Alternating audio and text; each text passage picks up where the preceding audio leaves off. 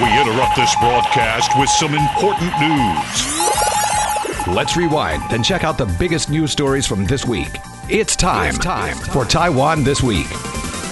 Good evening and welcome to Taiwan This Week with me, your host Gavin Phipps. And I'm joined in the studio this evening by Ross Feingold. Good evening. And Xiaoxing Chung. Good to see you here. And we'll begin this week with recent events in waters near Jinmen, continuing to grab headlines here and in other countries.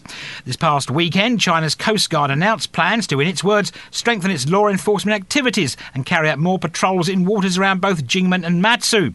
On Monday, a Taiwan registered sightseeing vessel, which was operating in waters some 2.8 nautical miles northwest of Jinmen's Wu Sha Jiao Island, was intercepted by two Chinese Coast Guard boats and boarded by Chinese maritime officials. They inspected the boat and asked to see the crew members' documentation. Now, a Taiwan Coast Guard patrol boat was then dispatched to the area and escorted the sightseeing vessel back to Jinmen after the Chinese maritime officials had finished their inspection.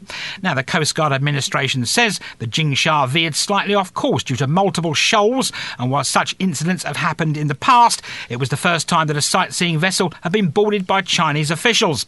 Now, on Tuesday, several Chinese vessels were spotted near Matsu, and that same day, family members of the two Chinese nationals who died last week after their speedboat capsized when they were attempting to invade a Coast Guard administration patrol boat arrived in Jinmen to hold their funeral rituals.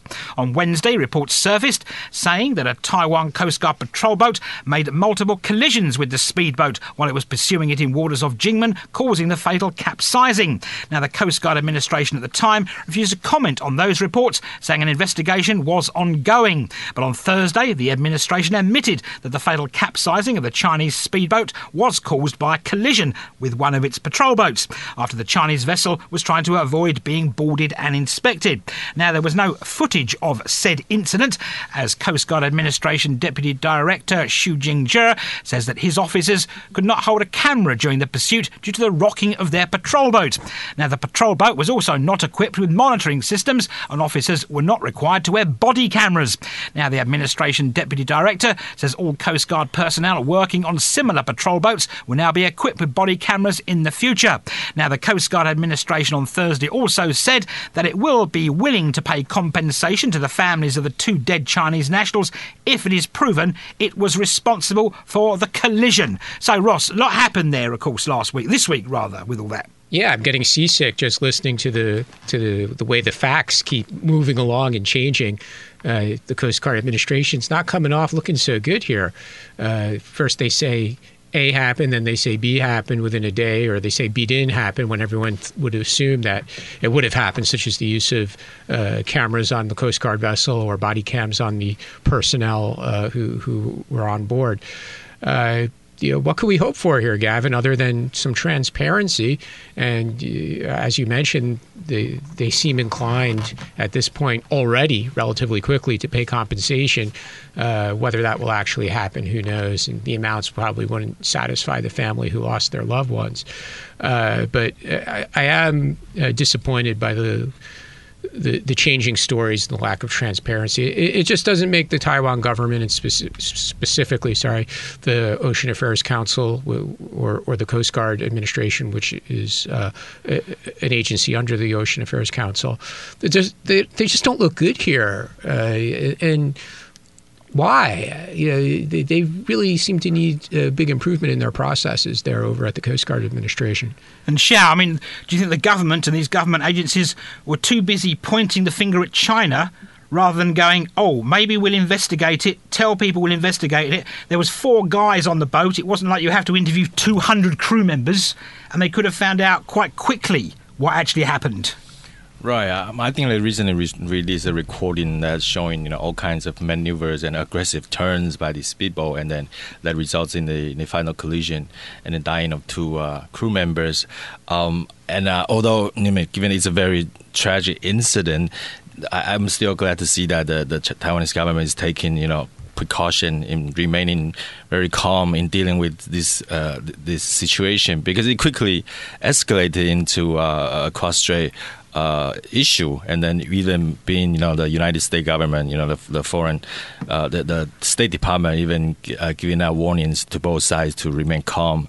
Um, so this is very um, very clear sign that uh, this situation is being played into China China's hands, where uh, they always you know try to create gray zones in the uh, status quo. So, being this incident that the Chinese Coast Guard boarded a Taiwanese tourist boat, uh, being the very first time, that just uh, proved that they still keep poking into the, the, the edge of conflict, see what kind of uh, gray zone they can create more and more, and so that they can keep denying you know Taiwan's sovereignty in, in the, its nearby waters, and then so they can create more reason to even take a step further into the next gray zone. So I, I, think we'll have to see if both sides can keep a calm and then make sure that uh, things will not escalate out of control. And of course, Ross Xiao mentioned the zones there around Jinmen, which of course apparently a deal was made in 1992 mm. for these zones to be sort of established. And of course, China said, well, the government here was saying, these they, they were created in 1992. You should adhere to them, which seems to me a bit inane because something else was talked about in 1992, but the government here refuses to adhere to that. The consensus is that what you're referring to? Uh, the the it's clear that there was an understanding, even if it was an unwritten understanding, about what the zones are around Jinmen and, and what was off limits for Chinese boats, uh, and that had existed for decades, as you indicated. And it's analogous to the center line of, of the Taiwan Strait, but uh, the, these are not international treaties or even bilateral agreements. Again, they seem to be a unwritten understanding that both sides have operated on or under, I should say, for decades. Uh, and China could easily do away with this off of Jinmen and Matsu, as well as uh, uh, in the center line of the Taiwan Strait. We know they've done away with the center line, so their patrols, whether in the air or at at sea, their exercises, whether at, at sea or in the air, uh, do frequently cross the center line nowadays. And it looks like it's going to be the same thing uh, off of Jinmen, which means if you're going on a tourist boat off of Jinmen, you just be prepared. You know, don't bring contraband with you, and uh, expect that your boat might get stopped, and you'll have a longer trip because the Chinese uh, authorities are going to board your ship and maybe do inspection of the crew's ID or, or the even the passenger's ID. Uh, you know, no nobody is saying though, you know, because this is inherently disputed. We're talking about disputed territories here, disputed waters. You know, the United States. It's not like they're saying Taiwan is absolutely in, in the right here, right? In fact, I thought the State Department spokesperson's uh, brief comments about this reflected a bit of frustration, like, "Oh gosh, another cross strait uh, incident that I have to comment on." Frankly, I didn't. I don't think he uh, he spent much time understanding the intricacies of what led to this particular incident. I think he only you know was brought to his attention that there's some tension in the last few days between China and Taiwan. So you know, he made a comment and, it was a pretty straightforward comment. Again, I, I, don't think it reflects a deep understanding of the facts of this particular situation. But you know, we we, we talk about these words all the time gray zone, new normal, et cetera, et cetera. And it looks like there's going to be a new normal uh, of Chinese Coast Guard activity uh, off the coast of Jinmen and Matsu. And as I said, uh, people in industry, like, like uh, fishing industry, or people who are going there for tourism, just have to be prepared for that. And of course, Xiao, the Ministry of Defence did come out and say, we are not getting involved with this. Oh yeah, they definitely don't want to touch any part of this because well, that that, that that's part about not escalating this situation into like a cross-strait conflict or potential for conflict. So uh, so it's wise that the, the, the Department of Defense staying as far away from this issue as possible. But on the other hand, where the general republic stands on this is yet to be seen, right? Because people um, on one hand um, are, are saying that we, we we don't want this new normal to keep encroaching into to Taiwan's sovereignty. So we're seeing that the Chinese fighter jets crossing the, the lines all the time, and then we are still um, allowing a lot of boats to circle around Taiwan. Uh, that, that is a new normal that Taiwanese people are getting more and more used to. to but at the same time, we feel uh, number one insecure and and more and more angered by this uh, so-called quote unquote new normal, so that people want to uh, make sure we are prepared once uh, uh, uh like a mutual understanding is breached and something even happens. So you can see that a lot of uh, civil defense groups are training, um, offer training shops, and a lot of Taiwanese people are flocking to these so-called classes for civil defense, for war preparations. So this reflects the sentiment in Taiwan that we are not accepting new normal, but we are prepared for potential war. I, think it also raises the question whether or not the Coast Guard administration, being under the o- Ocean Affairs Council, is the correct place for it to be. This is a law enforcement agency, and very, most of the Ocean Affairs Council other work is completely unrelated to what the Coast Guard does. You know, they regulate the fishing industry. Uh, have, have responsibility together with other agencies if, if there's a, an oil spill in the waters, so clean waters, things like that. Um, but this is ultimately a law enforcement agency, and if you look at other countries, I think they also struggle with where their their Coast Guard agency is is on the organizational chart. Even in the United States, for many years, it was part of the Department of Treasury. Then it became uh, part of the Department of Transportation. And then after the Homeland Security Department was established following uh, 911, the Coast Guard was moved into the Department of Homeland Security. But the Department of Homeland Security is a good place for the Coast Guard in the United States to be because a lot of its other sub agencies under the Department of Homeland Security are law enforcement agencies like the Border Patrol, for example. So, so it makes sense to, to be in Homeland Security, but you know, may, maybe the Coast Guard administration should be under the Ministry of the Interior, which also oversees the police, because they have a lot of experience over there with lo- dealing with law enforcement issues. And I think we see this partly with uh, the response from Ocean Affairs Council Chairwoman Guan, Guan Biling, uh, she, she's not a law enforcement person by background. She's a legislator by background. And I think some of her statements have left the public, uh, as I said earlier, looking for transparency. And, and, she's, she's been very reactive to events, and then the events or the story keeps changing. I don't think she's come off of this looking very well. I do feel some sympathy for her because, again, she's not a law enforcement person by background. Certainly doesn't, you know, before she became Ocean Affairs Council chairwoman, she didn't know much about what the Coast Guard actually does.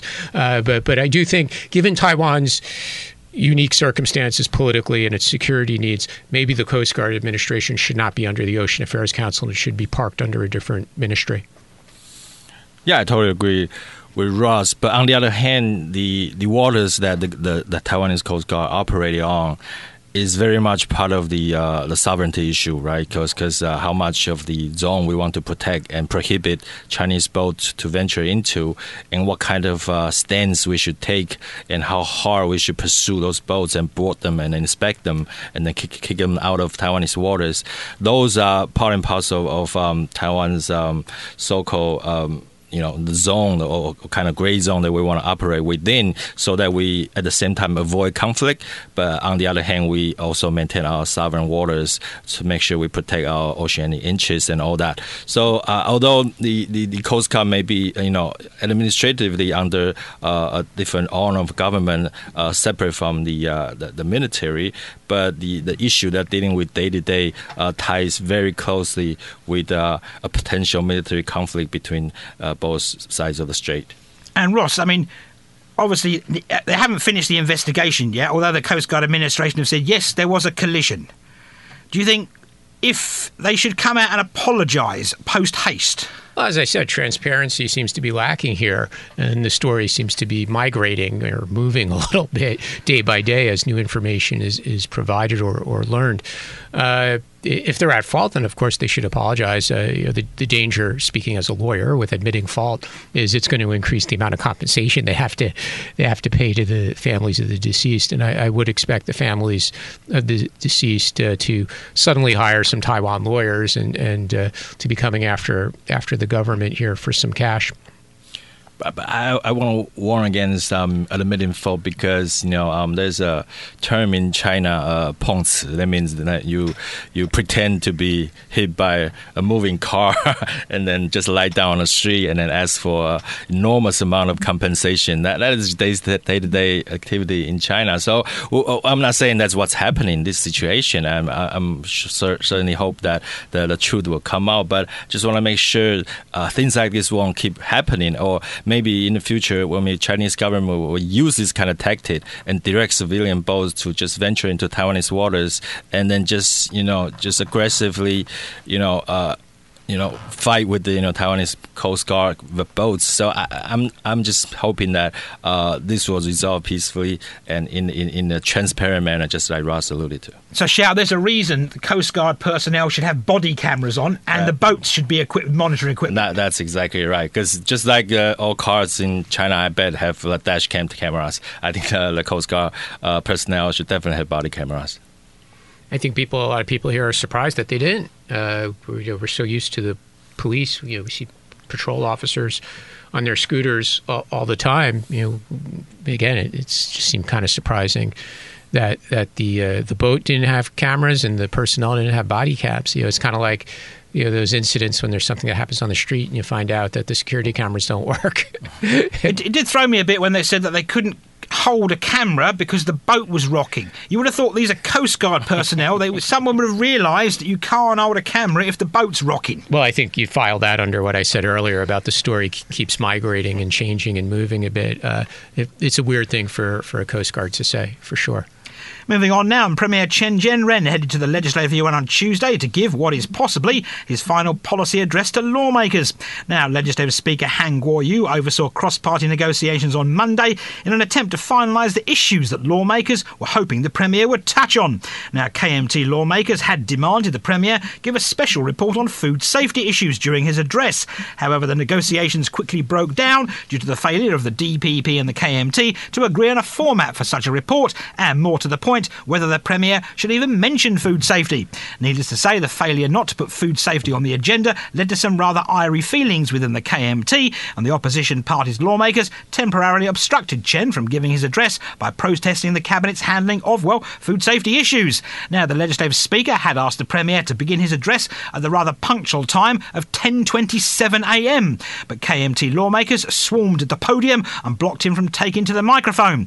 Chen was finally allowed to take to the podium some 40 minutes later, and only after Han Guoyu called for lawmakers to take their seats, maintain order, and hold a rational debate.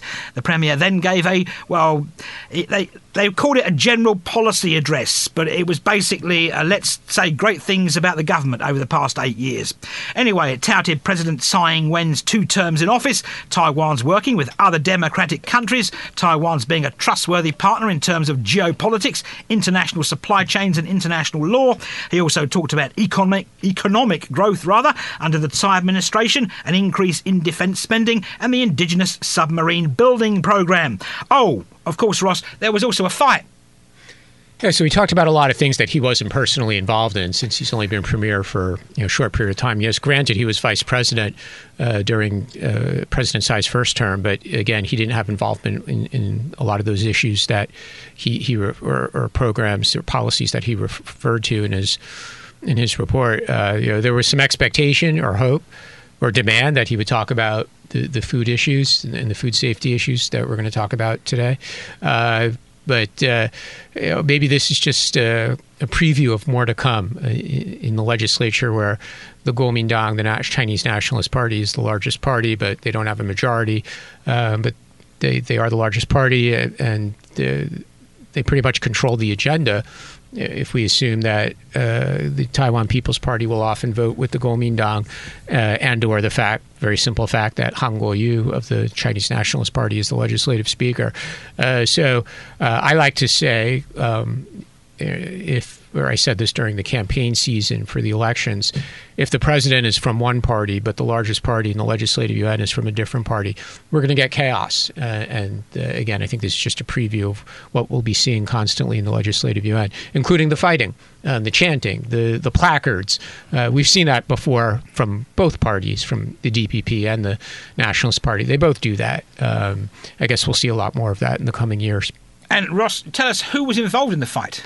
Uh, two newly elected uh, legislators, uh, Huang Jie from Kaohsiung and Xu Qiaoxin from uh, Taipei City, both former city councilors, uh, both known for uh, the enormous amount of energy that they bring to their to their jobs. Xu Qiaoxin has developed a reputation as somebody who finds government wrongdoing and publicizes it, and I, and I think she deserves credit for that. Huang Jie was a, a late replacement uh, on on the uh, the candidate among the DPP candidates after the incumbent DPP uh, legislator was caught having an extramarital affair with a woman from China. Um, yeah, you and he was on the Foreign Affairs and Defense Committee. Uh, anyway, uh, Huang Jie also has a good reputation in Kaohsiung as a very active um, city councilor who delivered for her residents, and that's why, notwithstanding this scandal, she was she was uh, rather easily elected to fill that seat. So, Xiao, I mean, do you see more of this happening in the new legislature? Sort of, uh, can't do anything for 40 minutes. Han Kuo-yu yells at them, tells them to sit down, and maybe they sit down, maybe they don't. Well, yeah, I, I kind of agree with Ross that we're gonna see many um, type of this fight in, in in, legislature. But I know there's a difference between the the fighting of this turn than the fightings in the previous turn is that. Um, I, I, and I, was, I expect the fighting in this turn will be more minor and just more um, for example, like this week, that between two newly elected uh, female legislators who are also their first term, uh, and, and uh, both of them have uh, national recognition. So, um, so they, you know, they picking a fight uh, is easy national news. Um, but the, the fight is relatively minor and, and, and very peaceful and resolved very quickly and I expect that is going to be the case because if you uh, recall from last turn, um, if you remember the the pork instant intestines being thrown around in the legislature, um, the due to a boycott of KMT uh, of uh, these ruling parties, you know, the agendas.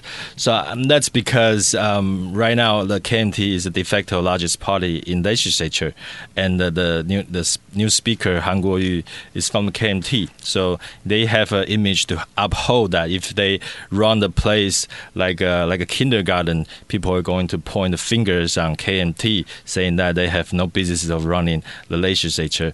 Um, so they will not uh, put on a show and throwing around any animal, you know, intestines in this turn. I was highly suspicious of that. But on the, on the same time, they certainly will put on a, sh- a lot of shows of boycotting the government in whatever they're trying to do. But because it, the KMT and with the TPP legislators, they are actually a, a, majority, so they don't have to do all that shows in in order to boycott. They can just go uh, under a, room and then talk, uh, talk and then resolve things with them within themselves. So I think that's uh, the new normal that we're going to see here. And Xiao, what do you think the TPP was thinking?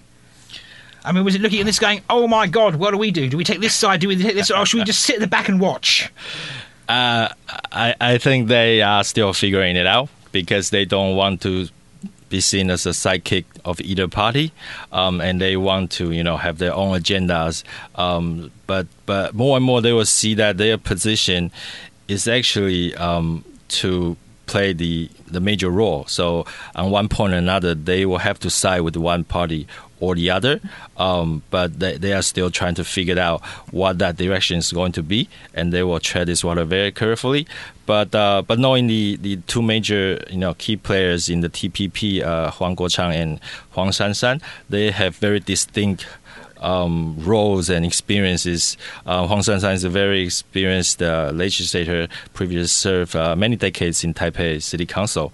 Uh, and on the other hand, Huang Guochang uh, previously only served one term in the uh, in the legislature, but he's been known to have a competitive style and have a not no bullshit and not never backing down style in, in terms of the, the agendas he's championing. So um, so we'll see what exactly the direction they choose to take, but on one point or another, they, they will have to talk with one party to make sure things get, get done. So, Ross, the TPP will eventually have to pick sides, and at least one of its members might be seen having fisticuffs. One, one thing where, where I disagree with what Xiao say, uh, Xiao kind of indicated the Kuomintang might be a bit more restrained because they have to reflect that they hold the speakership and, and, are the largest party. But a lot of the fighting or the chanting that occurs, it's just reactive, right? So uh, if you assume, and I do assume, that DPP is going to be on the floor of the legislature with signs and chanting and trying to obstruct uh, the, the, speaker and, and the the uh, proceedings, uh, which, which uh, I think we could safely assume that they will periodically do because that's the style that the minority party in the legislature usually uses. Um, the Kuomintang will react in kind, right? They're they're, they're not going to sit there quietly and just smile. No, they'll get on the floor and, and they'll try to chant out chant the DPP, or they'll get into pushing and shoving like we saw earlier this week. So uh, I, I, don't expect the Chinese Nationalist Party to behave themselves in, in the legislative yuan. And what about the TPP? Uh, I, I expect they'll get caught in the middle, literally and figuratively. so they should, you know, be in the gym and improve their their uh, their fighting ability.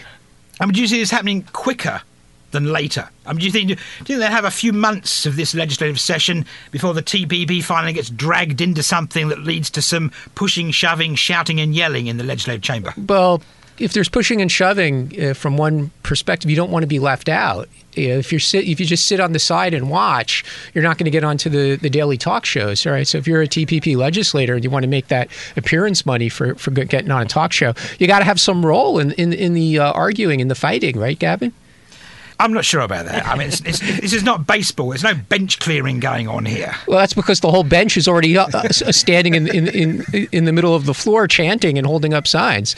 And yeah, I mean, do you think that Ko Wen-je could have told them to you know, try to avoid this type of behaviour? Well, he might try, but TPP is not known for a party with a very strict discipline, right? So they, um, for example, if you look at the the list of legislature, the, the Bufenchu, um, you can see that they are all from different backgrounds and ideologies. So, um, and they right now they the, the the party doesn't seem to have a, a central ideology that people can point to, so that it's hard to. Well, Ko Wen-je might issue some direct orders when they need to gear up the votes or whip the votes for a certain issue, but um, but in terms of uh, behaviorally, I don't think uh, because if you look at the, the, the speaker vote, there even uh, the one member of the TPP legislator who just refused to vote for uh, what the, the other members are voting for. So I, I think that's a sign of uh, what kind of uh, uh, it's a difficulty to run such a, a third party because I,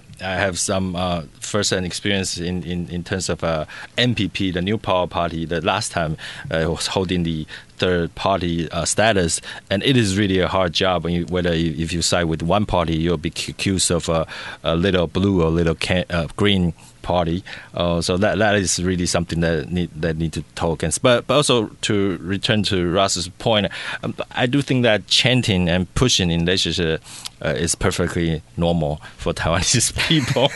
um, so what I was saying is that we we probably not gonna see full on battle just like last time. Uh, that is like you see the, the whole grid line and people, uh, you know grabbing people's you know uh, groins and all that stuff, just like happened in the last term.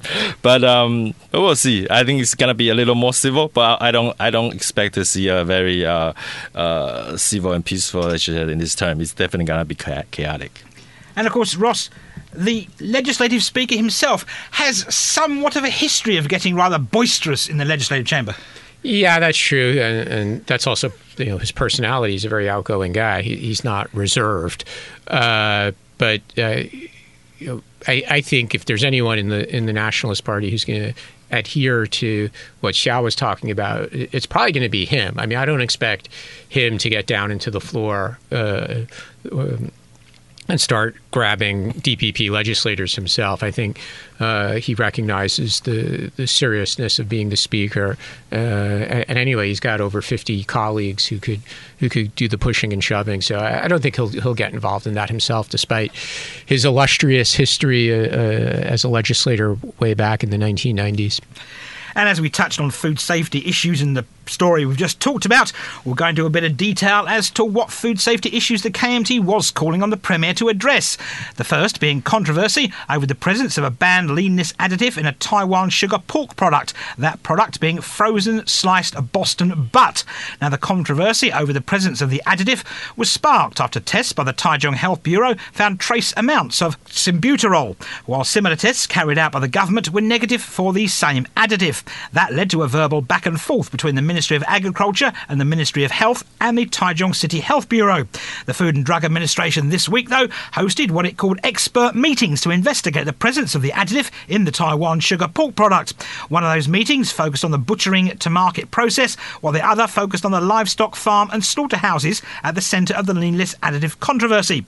Now, according to the FDA, Basically, the Office of Food Safety is now going to co- uh, comply the outcomes of said meeting when they wrap up, which they wrapped up on Thursday, and the Cabinet will announce the findings sometime in March. Meanwhile, the other food safety issue was the discovery of Sudan 3, an industrial dye that is not allowed in food products.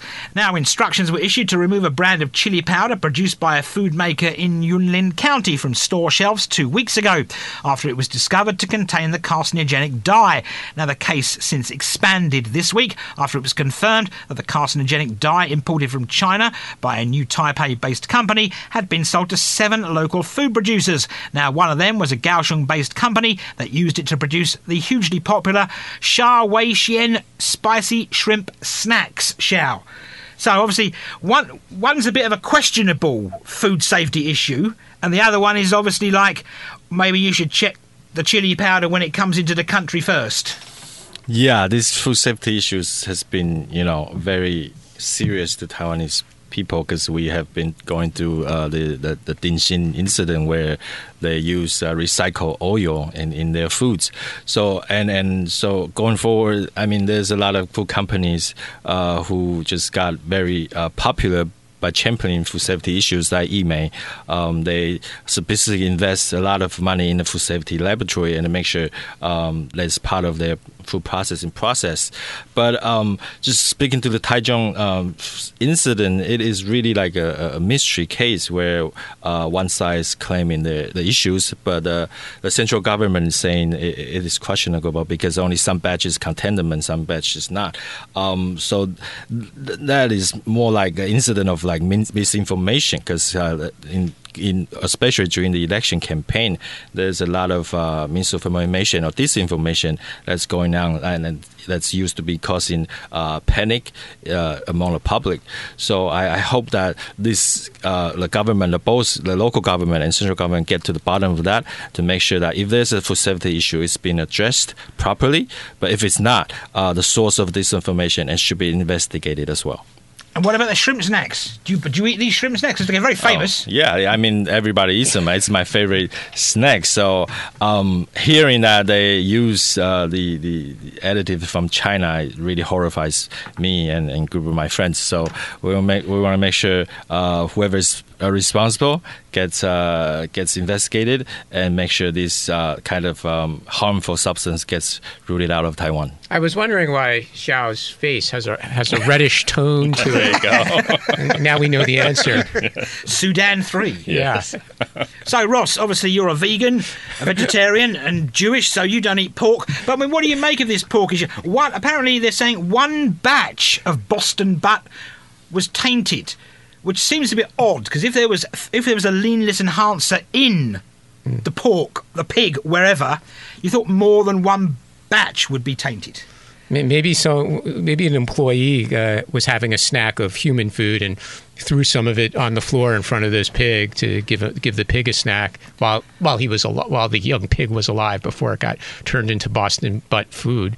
Um, you know, there, there could be really strange answer for why a- single uh, sample turned turned up this this additive, uh, but j- just like our earlier discussion with the Coast Guard administration, hopefully the fighting between the, the municipal authorities in Taichung and, and the central government agencies involved will, will end, and they'll just give us some transparency, uh, just so that people can eat uh, w- w- with a feeling of uh, securities. You know, they don't have to worry that every bite has something poisonous in it or something that's been banned. And the same would apply with, with the use of this dye as well, which clearly is not supposed to be uh, in, uh, used with food. And uh, unscrupulous manufacturers, uh, including the one who makes Xiao's favorite snack, um, apparently are, are using this. You know, it's kind of gross. Do you think these issues will continue, though, Ross? I mean, when do you? Uh, Of course they will. Gavin, come on. You've been in Taiwan like 30 years. What do you think? This is the first one and only, never to happen again food safety incident? no, these two specific ones. Uh, I, I'm going to take a guess that, that maybe the, the pork is is is uh just an unusual uh, one-off incident, and, and again, hopefully, we'll find the answer why such a small sample size had it, and when most samples don't have it. Uh, but but the dye, uh, I, I'm going to assume that that's the use is, is fairly widespread, and we see you know whether it's chili powder or, or shrimp snacks, uh, it's used in a, in a variety of different foodstuffs to give the food uh, that that reddish uh, color that I guess consumers like. They like when they're eating chili, they expect to see some red. So Well, Xiao likes it because his face is red. for somebody who's so anti-China, it's, it's too bad that he's he's, he's now red. Um, but uh, yeah, as I said, I, I assume that the, the use of Sudan three is probably more widespread than than we realized. And moving on now, Transport Minister Wang Kwo-tsai this week told reporters that if Beijing shows goodwill regarding tourism and other issues, the government may lift its ban on China-bound tour groups from June. Now, according to Wang, that goodwill will require the Chinese government to allow its nationals to travel to Taiwan as tourists. The minister also said Beijing needs to respect Taiwan's sovereignty and reach an agreement regarding the recent adjustment of the M503 flight plan. Now, he explained that the Tourism Administration chose to ban tour groups from visiting China from June following the flight path incident in late January, and also because Nauru severed diplomatic ties with Taiwan earlier the same month. And the Transport Minister also stressed that the Tourism Administration moved to ban group travel to China, and that move is legal, saying that Article 53 of the Act for the Development of Tourism allows government agencies to punish those who jeopardise the success of the country. Now, according to that regulation, the operators of hotels, travel, tourist amusement enterprises, or homestay facilities who tarnish national dignity, damage national interest, violate good morals, or defraud tourists can be fined up to 150,000 NT. And he went on to say that if a serious offence occurs that jeopardises the success of the country, well, offenders' businesses licence can be revoked. Needless to say, the Transport Minister's comments, though, were met with both anger and ridicule in some circles. Travel associations, whose members organise tours to China, accuse the government and not the Tourism Administration of making the decision to suspend group tours to China, arguing that it was purely a political move. So, Ross, for a government that turns around every other word and says the word democracy and freedom, I find banning people from going on holiday wherever they want to go on holiday, however they want to go on holiday, to be off. Well, remember, Gavin, they can't ban people from going individually to China. But if you uh, want to go in a group, but you, but you, can't go with a tour group, uh, you know, something organized by a travel agency. That that is banned, and uh, this is clearly political. Uh, I, I, don't see how it benefits Taiwan at all. I thought the justifications, you know, citing the article of, of a irrelevant act, which really seems to uh, be about domestic tourism, not uh, overseas outbound tourism. But he's using it now to uh, interfere with the outbound tourism market, and, and, tour agencies are understandably upset. I mean, his demands just seem a bit ridiculous. You know, oh well, we want we want China to do this and that. I mean, you know, he wants China to do things that China has never done or will never do for you know respect Taiwan's sovereignty. What does that have to do with with tour? I mean, tour groups have been visiting China for how many decades? Uh, it was never a condition from the Taiwan government that that China needs to respect Taiwan's sovereignty in order for tour groups to go to uh, cities cities in China. I mean, it just seems really ridiculous, and you're just hurting the local tour operators uh, who can't do the business that they previously did. And Xiao, I mean, do you think tour groups should be able to, if you can go to China as an individual, do you think tour groups should be able to go there? And what's the problem? Well, I, I totally agree with Ross's point, and we should not, you know, um, should not ban tour groups to go into China. I mean, that's their freedom, wherever they want to go as individuals or as tour groups. Um, but on the other hand, um, in, during the election season, we see um, a lot of uh, Chinese sponsored tour groups to China. So that is where happens no, normally uh, in local temples or schools where people can sign up to really, really cheap um, tickets uh, and trips to some Chinese destinations, and and the reason being it's so cheap. Uh, people find out that it's there, there's some uh, Chinese money that's sponsor these kind of trips, and some even being uh, investigated or prosecuted as being violation of the uh, the Anti uh, Infiltration Act uh, that's newly uh, in, in, erected a few few years ago. So I mean, there, there's definitely national security concerns if uh, Chinese money keep funnel into Taiwan and then sponsor groups, and then they go to China, and then uh, people would arrange them to meet with local Chinese officials, and then give them some kind of quote unquote brainwash sessions, or even um, quote unquote directions of uh, uh, certain activities. That that may bring some concerns, but uh, barring that, I don't think I don't think that Taiwan, being a democratic and free country, should really restrict uh, its citizens' movements during their holidays. So, Ross, the government's worried about the Manchurian candidate. That that occurs with a very small number of outbound tour groups, and, and usually that occurs in the election campaign season that China is, is funding. And there was a lot of news about this last year during the campaign season. They're funding, you know, local, very local level officials from here in Taiwan to go go on a trip to China. It clearly didn't change the election outcome result, though. Um, but the the vast majority of people here, we're, you know, we're talking about people who just want to go on a go with an organized tour group to you know, cities in China or scenic spots in China. Uh, I think, frankly, that the government just sounds absolutely ridiculous with the ban. It does. I love this quote by the. It was. It was in fact the Travel Association of Chinese, which is based in Taiwan. Yeah. It, it turned around and it said that large numbers of Taiwanese visit the United States, but the government never requires the same number of Americans to visit Taiwan. well, that's true. Uh, you could probably make that argument about wherever Taiwanese go, like Japan and, and other overseas destinations. Again, I, I think the government is just acting ridiculous, and I think the minister should uh, drop the ban immediately.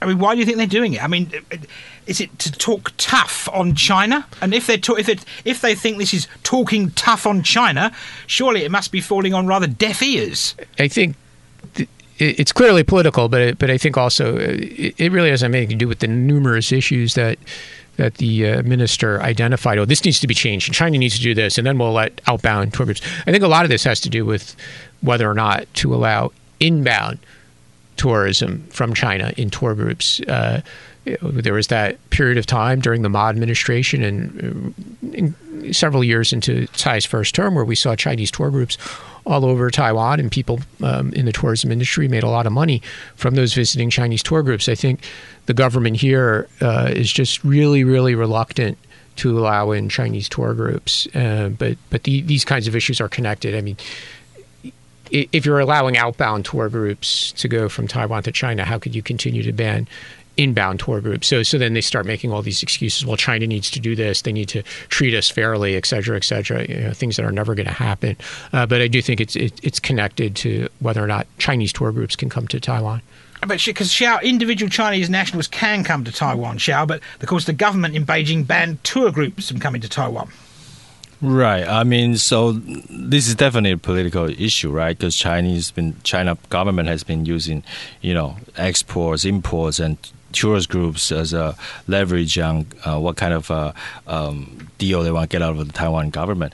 Um, but uh, on the other hand, there is some reasoning behind you know Taiwanese government worrying um, groups going to China is because you know the China, today is not China three or five years ago, right? The, the environment is becoming increasingly more draconian, and then their control on, uh, of their citizens or even tourists is increasingly harsh. Uh, we've seen a lot of incidents of Taiwanese tourists individual tourists uh, being snatched up in China for no reason, and then people would have nowhere, no, no idea where they, they went or being held held that, and then just a couple years later they are being released, and we know we learn the the horrible conditions under which they disappear.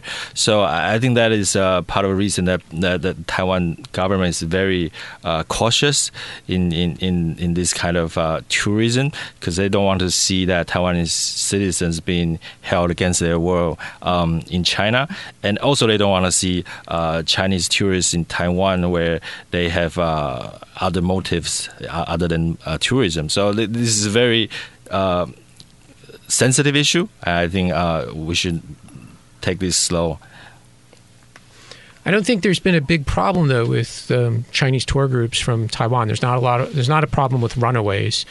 And as far as I know, when those Chinese tour groups were coming to Taiwan, they were spending money at, at, at Sun Moon Lake or Taipei 101. You know, they weren't laying planting bombs around Taiwan's critical infrastructure.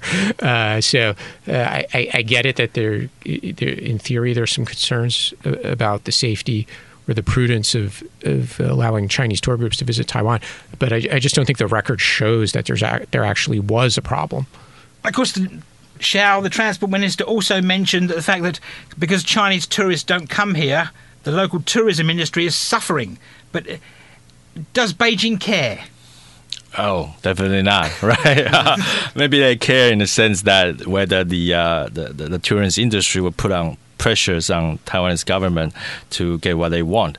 Um, but uh, th- that has always been used as leverage. So I think they will use whatever they can to make sure that uh, things turn out their their way. But uh, just, just to answer some of Ross's point, uh, there's no records showing that Chinese tourists doing you know espionage in Taiwan. But because of the draconian control happening in China, the the, the, the Chinese you know tourists in Taiwan has been uh, reluctant to you know describe whatever you know wonderful things in Taiwan that see because you see a lot of YouTubers from China uh, and when they put on YouTube videos, we'll almost always see them getting into troubles when they go back to China. So these kind of things keep happening, uh, and we see a lot of uh, YouTubers like running out of China um, and maybe seeking political asylum in other countries, uh, describing what kind of um, harsh conditions, uh, this kind of control on, on, speech is happening in China. So I think this all figures into this tourism issue because it's just not very simple as people taking vacations. Um, there's a going on behind the scenes. Well, I find that kind of ironic that YouTubers in China. Can you even get YouTube in China? Uh, you, you, have to jump over the firewall. Oh, you have to use a VPN. You have to break the law. Yes. Oh, there yes. we go. Sorry. Yeah. but as far but as far as I know, Chinese tourists who come to Taiwan, they put the same crap content on the on on, on internet as all other tourists do. You know, they went to the night market. Here's what they ate. I, I love the stinky tofu, et cetera, et cetera. So I, I, think for the most part, Chinese tourists who've come to Taiwan uh, have a positive experience. And as I said earlier, it does represent uh, a part of the economy. And, and, you know, a lot of people have lost money because this has disappeared. And that's where we'll leave it here this week on Taiwan This Week. And I've been joined in the studio today by Ross Feingold. Have a great weekend. And by Xiaoxing Chung. Good night, everyone. And thanks for tuning in to this week's edition of Taiwan This Week here on ICRT with me, Gavin Phipps. And don't forget to check out Taiwan This Week podcast on your favourite podcast app where you can get access to all our previous shows. Tune in again next Friday evening at 9 for another informative look at the top stories of the week with Taiwan This Week. And don't forget to also check out our podcast on our website, icrt.com.tw. Now keep it here for more music and news only on ICRT FM 100.